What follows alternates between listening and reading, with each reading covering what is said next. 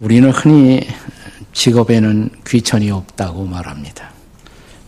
그렇습니다. 그래야 하겠죠.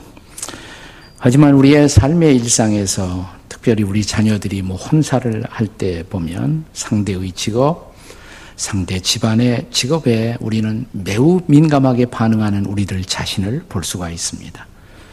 예수님이 계시던 시대에도 다르지 않았습니다. 근데 예수님 시대에 에, 결혼 상대자로 제일 환영받지 못하던 대상이 누구냐면 세리들이었어요. 텍스 콜렉터스, 세무소 공무원들. 예수님 당시 유태나라에는 두 가지 유형의 세리가 존재했습니다. 한 유형을 가빠이라고 불렀고요. 이건 일반적인 세금을 징수하는 그런 분들이었습니다. 그런가 하면 또 하나의 유형을 모케스 이렇게 불렀습니다. 한번 따라서 해보시죠. 모케스. 이것은 세관에서 있으면서 그 지역을 통과하는 이들에게 통행세를 징수하는 세리들이었는데 이분들이 주로 과도한 세금을 징수하고 또 부를 축적함으로 유태인들의 원망의 대상이 된 것입니다. 이들은 예상 세입을 미리 산출해서 그 당시 로마의 지배를 받았기 때문에 로마 정부의 선불로 세를 헌납한 다음 통행세를 징수할 때는 온갖 명목을 붙여서 정해진 세금 외의 세를 징수함으로써 자신들의 이익을 탈취하고자 하는 것입니다.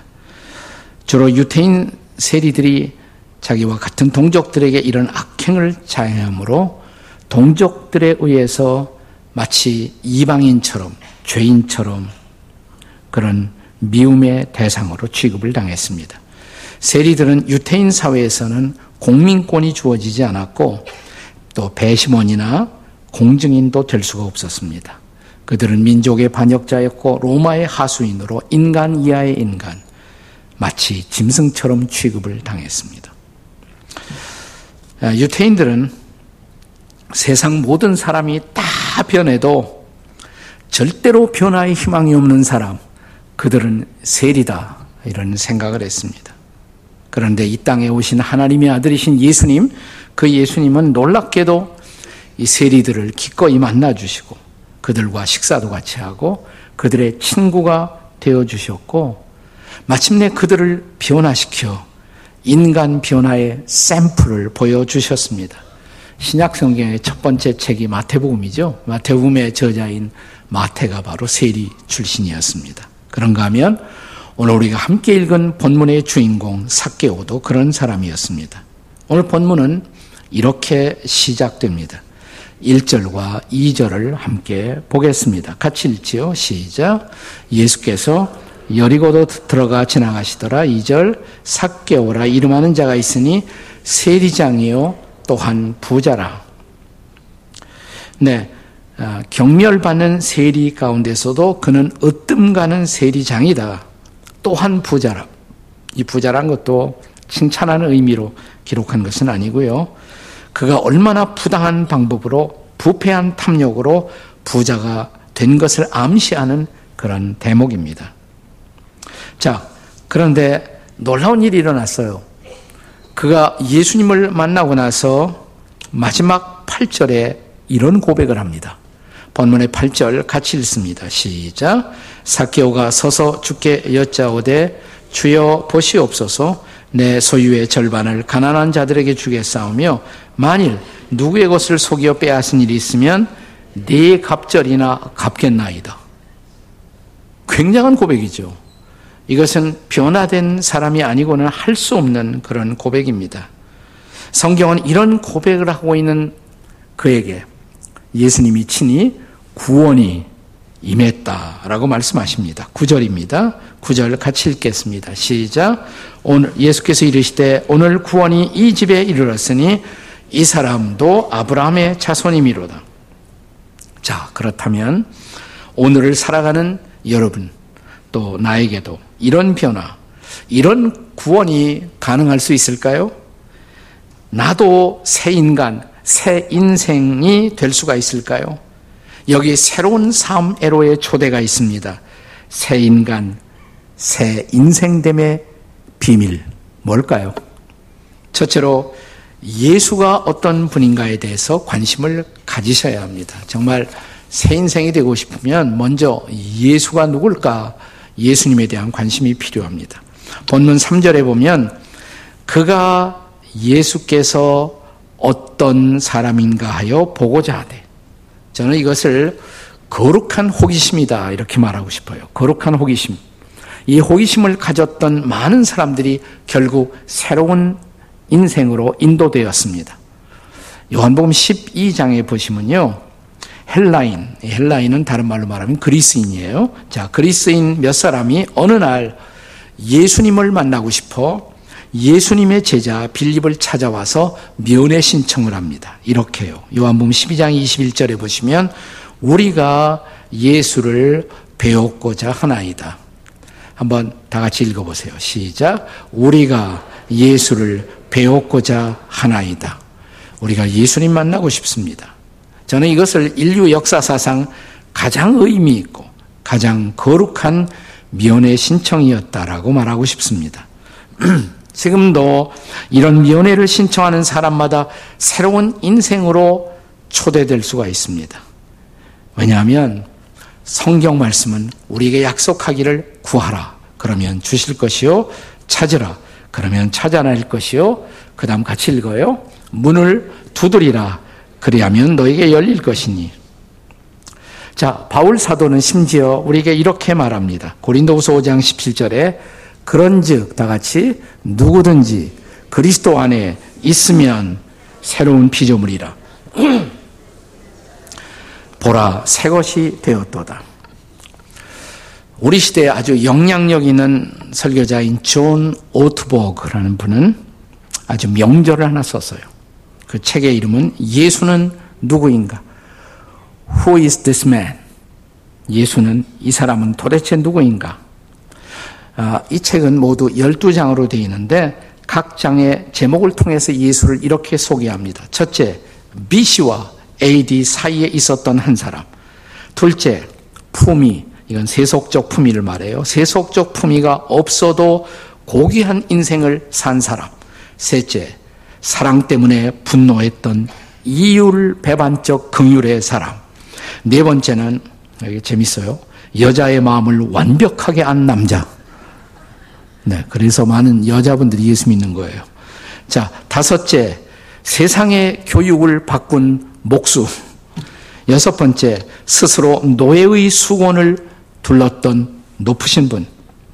일곱 번째, 원수를 이웃으로 삼았던 용서의 사람. 여덟 번째, 황제의 세계를 허물었던 식민지인. 아홉 번째, 인간은 누구나 위선자임을 일깨운 철학자. 열 번째, 열두 명과 함께 세상을 영원히 바꾸어 놓은 한 사람. 열한 번째, 이것도 재밌어요. 결혼에 신성을 부여한 독신남. 네. 열두 번째, 온 세상에 영감을 불어넣은 유태인. 몇 가지 더 첨부가 된다면 스스로 사형 선고를 내린 유태인의 왕, 무덤과 사망과 지옥 속에 누운 하나님의 아들. 그러나 약속한 대로 죽음을 이기고 부활하신 살아계신 바로 그리스도. 놀라운 분이죠. 이런 분에게 관심을 가질 필요가 있지 않겠습니까? 아니, 이분을 만나고 싶지 않으세요? 우리가 신약 성경을 딱 열면 첫 네 권을 우리는 복음서다, 복음서다 이렇게 말합니다. 자, 사복음서가 나오는데 사복음서의 첫 번째 기자 마태는 그분을 가리켜, 예수님을 가리켜 밀림의 사자 같은 유태인의 왕, 그리고 만국의 왕. 마가는 자신의 모든 것을 희생의 제사로 드려 이웃을 섬긴 인류의 거룩한 서번트. 누가는 그는 본래 하나님의 아들이었으나 참된 인간의 아들로 진정한 인간됨을 보여준 휴머니스트. 요한은 말하기를 하늘을 나르는 독수리 같은 거룩한 신성을 지니셨으나 인간의 육체를 입고 오신 은혜와 진리로 충만하신 하나님, 이렇게 증언합니다. 이분 알고 싶지 않으세요? 이분을 만나고 싶지 않으십니까? 자, 요한복음 오 장 삼십구 절에서 성경은 또 이렇게 말합니다. 같이 읽어보세요. 시작. 너희가 성경에서 영생을 얻는 줄 생각하고 성경을 연구하거니와 이 성경이 곧 내게 대하여 증언하는 것이니라. 내가 누구예요? 예수님이죠. 이 예수님에게 관심을 가져보십시오. 놀라운 일이 생길 것입니다. 어떻게 우리가 새로운 인생이 될 수 있어요? 이 변화의 비밀, 예수님에게 관심 가지셔야 한다고. 둘째는 예수 만남의 장애를 극복하셔야 합니다. 자, 본문 삭개오의 사건으로 되돌아가 보면 삼 절에서 예수님이 어떤 분인가를 만나보고 싶었는데 삭개오가 장애물이 있었어요. 장애물. 자, 키가 작고 그 다음에 사람이 많았다. 키가 작고 사람. 근데 사람들이 애워싸고 있으니까 예수님 만나기 어렵잖아요. 그죠? 그러나 자, 그렇다고 자기 마음속에 일어난 거룩한 호기심을 포기할 수는 없었습니다. 그래서 이 장애를 극복하기 위해서 어떻게 했습니까? 자, 사 절 보세요. 사 절 시작.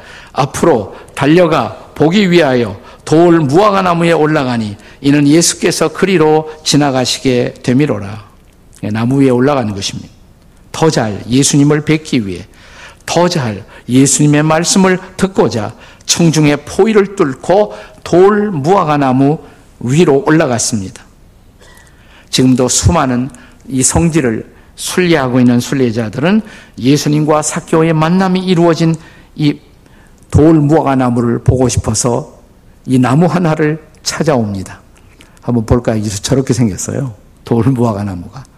네, 제가 순례팀을 데리고 갈 때마다 저도 방문하는데 이제 순례 우리 교회 순례팀이 이렇게 돌 무화과나무 옆에 가서, 그러니까 사람 키보다 조금 높은 한 일 점 오 미터 정도 가면 거기 이렇게 나무가 갈라지니까 거기에 삭개오가 있었을 거란 말이죠. 그리고 지나가는 예수님을 기다리고 있었던 것입니다. 그렇습니다. 지금도 많은 구도자들이 예수님을 만나고자 하는데 지금도 여전히 장애물이 존재합니다. 자, 삭개오에게는 예수님을 애워싸고 있었던 사람들, 그들이 장애물이었죠. 그런데 지금도 여전히 예수님 가까이 있다고 생각하는 기독교인들 때문에 예수 안 믿겠다 이렇게 말하는 사람 많이 있죠. 네, 주변에 많이 있습니다. 적지 않게. 소위 기독교인들의 말과 행위가 다른 위선적 행위들이 불신자들이 구원받는 일에 장애가 되고 있는 것입니다. 그런데 우리가 신약성경을 읽어보면 복음서에서 예수님 당시에 대표적인 종교인들이 바리새인들이었어요. 그런데 이 바리새인들의 행위가 당시 사회의 비판적 표적이 되었을 때 예수님이 아주 흥미로운 말씀을 하셨습니다. 자, 마태복음 이십삼 장 삼 절 우리 같이 한번 읽겠습니다. 시작. 그러므로 무엇이든지 그들이 말하는 바는 행하고 지키되 그들이 하는 행위는 본받지 말라. 그들이 말한 것, 성경에 대해서 말한 것, 그건 좋은 말 아니냐. 행위는 본받지 말고 그들이 전한 그렇다고 메시지까지 버리는 어리석은 일은 하지 말아라 이 말이에요.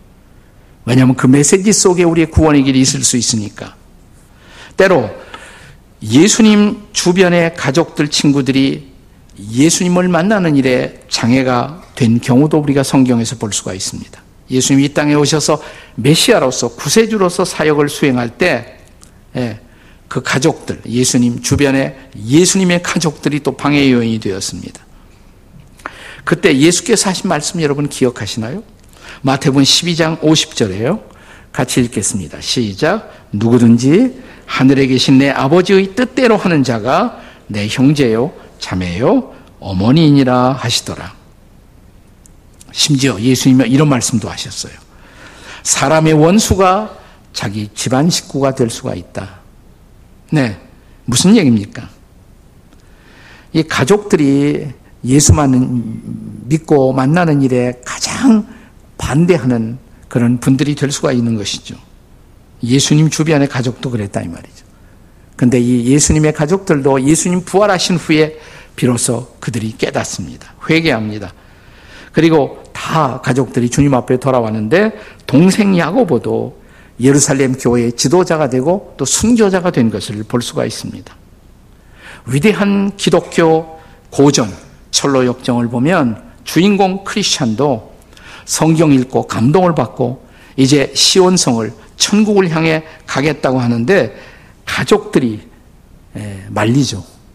또 아예 크리스찬 보고 네가 미쳤다고 말합니다. 미친 사람 취급을 합니다. 그래서 결국 이 크리스찬이 홀로 구도의 길을, 홀로 시온성 천국으로 가는 길을 갈 수밖에 없었습니다. 하지만 철로역정 제이 부에 보면 크리스찬의 아내 크리스티아나 그리고 네 아들들이 뒤늦게지만 뉘우치고 남편이 간 그 길, 우리 아버지가 간 그 길을 온 가족들이 따라가게 됩니다. 결과적으로는 주 예수를 믿으라. 그리하면 너와 네 집이 구원을 받으리라는 말씀이 이루어진 것이죠. 이것은 나의 신앙의 결단이 가까운 가족들에게 오히려 지지받지 못하고 배척당할 수도 있음을 보여줍니다. 하지만 누군가 한 사람이 가족 중에 진지하게 구원을 체험하고 또 진지하게 변화되면 결국은 가족 전체가 다 구원의 길로 온다는 것을 알 수가 있습니다. 저희 가족도 그랬어요. 제가 가족 중에서 처음 믿었거든요. 아무도 처음에 찬성하지 않았습니다. 예. 아무도 내 주변에 믿는 사람이 없었어요. 근데 지금은요, 내 주변에 아무리 찾아와도 안 믿는 사람이 그림자도 없어요. 다 믿어요. 이게 시작을 해야 돼. 누군가 시작을 해야 된다는 것입니다. 여러분, 철로역정의 저자 번연은 이런 중요한 고백을 남겼습니다. 내가 참으로 구원을 받을 수가 있다면, 그러니까 크리스찬 되기 직전의 고백이에요. 내가 참으로 구원받을 수 있다면 나는 누구라도 만나겠다. 나는 어디라도 가겠다. 나는 무엇이라도 하겠다. 주님, 내가 구원받기 전에 내 목숨을 가져가지 말아 주십시오. 장애물을 극복해야 우리가 진짜 구원의 길로 들어설 수가 있는 것입니다. 어떻게 우리가 인생, 새 인생의 길로 들어올 수가 있습니까? 세 번째 비밀은 예수를 우리 마음과 집에 영접하셔야 합니다. 본문에 나타난 삭개오가 장애물을 극복하고 자 무화과 나무에, 돌무화과 나무에 올라갔을 때 예수님의 반응입니다. 오 절 같이 읽겠습니다. 오 절 시작. 삭개오야 속히 내려오라. 내가 오늘 네 집에 유하여야 하겠다. 이때 삭개오가 어떻게 반응을 보였을까요? 삭개오야, 자기 이름을 불렀어요. 나를 만나지도 않고 내 이름을 아시고 나를 이름으로 부르시는 분, 삭개오야. 어머, 저분이 어떻게 내 이름을, 그 충격을 한번 생각해 보세요. 네, 아니 그분이 내 이름만 알까? 내 모든 것을 알지 않을까? 분명 소문처럼 저분은 하늘이 보낸 메시아, 구원의 주님인 것을 깨닫게 되는 순간이었을 것입니다. 이제 그의 결단을 보세요. 육 절입니다. 육 절 같이 읽겠습니다. 시작. 급히 내려와 즐거워하며 영접하거늘. 그는 자기 집에 예수님을 모시기 전에 먼저 자기 마음에 예수님을 구주로 모시는 결단을 합니다. 그리고 구 절에 드디어 예수님이 그에게 이런 선언을 하시죠. 구 절 다시 한번 다 같이 시작. 예수께서 이르시되 오늘 구원이 이 집에 이르렀으니 이 사람도 아브라함의 자손이미로다. 너도 아브라함의 자손이다 이 말이에요. 너도 믿음의 자손이다 이 말이에요. 너도 하나님의 자손이다. 하나님의 자녀다라고 선포하는 순간이에요. 요한복음 일 장 십이 절의 말씀과도 같은 말씀입니다. 영접하는 자, 곧 그 이름을 믿는 자들에게는 뭐 어떻게 돼요? 하나님의 자녀가 되는 권세를 주셨으니. 자, 이제 삭개오는 자신의 마음에 뿐만 아니라 자신의 집에도 예수님을 초청해 모셔드립니다. 그리고 구원이 드디어 그 집에 임한 것입니다. 이제 주 예수를 믿으라. 그리하면 너와 내 집이 함께 구원을 받는 그 자리에 도달한 것입니다. 자, 이제 우리는 이 본문의 말씀을 묵상하면서 가장 중요한 마지막 결론적 구절을 주목하셔야 합니다. 십 절에요. 십 절 같이 읽겠습니다. 시작. 인자가 온 것은 잃어버린 자를 찾아 구원하려 함이니라. 인자는 예수님이에요. 예수님이 오신 이유, 잃어버린 자를 찾아 구원하려고 오셨다. 우리는 본문의 이야기를 시작하면서 본문의 스토리는 삭개오라는 세리장 한 사람이 예수님을 만나고 싶어하는 이야기, 이렇게 아마 느낌을 받으셨을 거예요. 그런데 아니에요. 본문 다 읽고 나서 결론을 뒤집어야 합니다. 이건 삭개오가 예수님을 만나고 싶어하는 이야기가 아니라 예수님이 삭개오를 만나고 싶어하는 이야기예요. 이것은 삭개오가 예수님을 찾아온 것이 아니라 예수님이 삭개오를 찾아 그가 살고 있던 여리고 도성에 의도적으로 오신 것입니다. 세리 삭개오가 예수님에 대한 관심을 표명하기에 앞서서 예수님은 이미 그의 이름을 아시고 그의 인생의 갈등을 아시고 그의 인생의 고뇌를 아시고 그의 변화의 갈망도 아시고 그가 살고 있는 도시 여리고로 예수님이 그를 찾아 친히 왕림하신 사건인 것입니다. 예수님을 알고 싶으십니까? 걱정하지 마세요. 예수님이 여러분을 더 알고 싶어 하세요. 당신의 아니 모든 것을 하시는 그분이 여러분의 이름을 부르며 이제 내 곁에 다가오십니다. 예수님 만나고 싶습니까? 걱정하지 마세요. 그가 더 여러분을 만나고 싶어 먼저 내 곁에 다가와 오늘 이 축제를 준비하고 그리고 우리에게 말씀하십니다. 그냥 내 마음만 내게 열어. 내 집도 내게 열어다오. 그러면 오늘이 구원의 날이라고, 오늘이 변화의 날이라고, 오늘이 그대와 그대의 가족들이 함께 새로운 인생으로 다시 태어나는 날이라고. 성경 고린도후서 육 장 이 절은 이렇게 말합니다. 보라, 지금이 은혜 받을 만한 때요. 보라, 지금이 구원의 날이로다. 오늘의 은혜, 오늘의 구원을 놓치지 마십시오. 오늘이 여러분이 새 인간, 새 인생이 될 수 있는 어쩌면 마지막 기회일지도 모릅니다. 이 기회 놓치시겠습니까? 같이 기도하시겠습니다.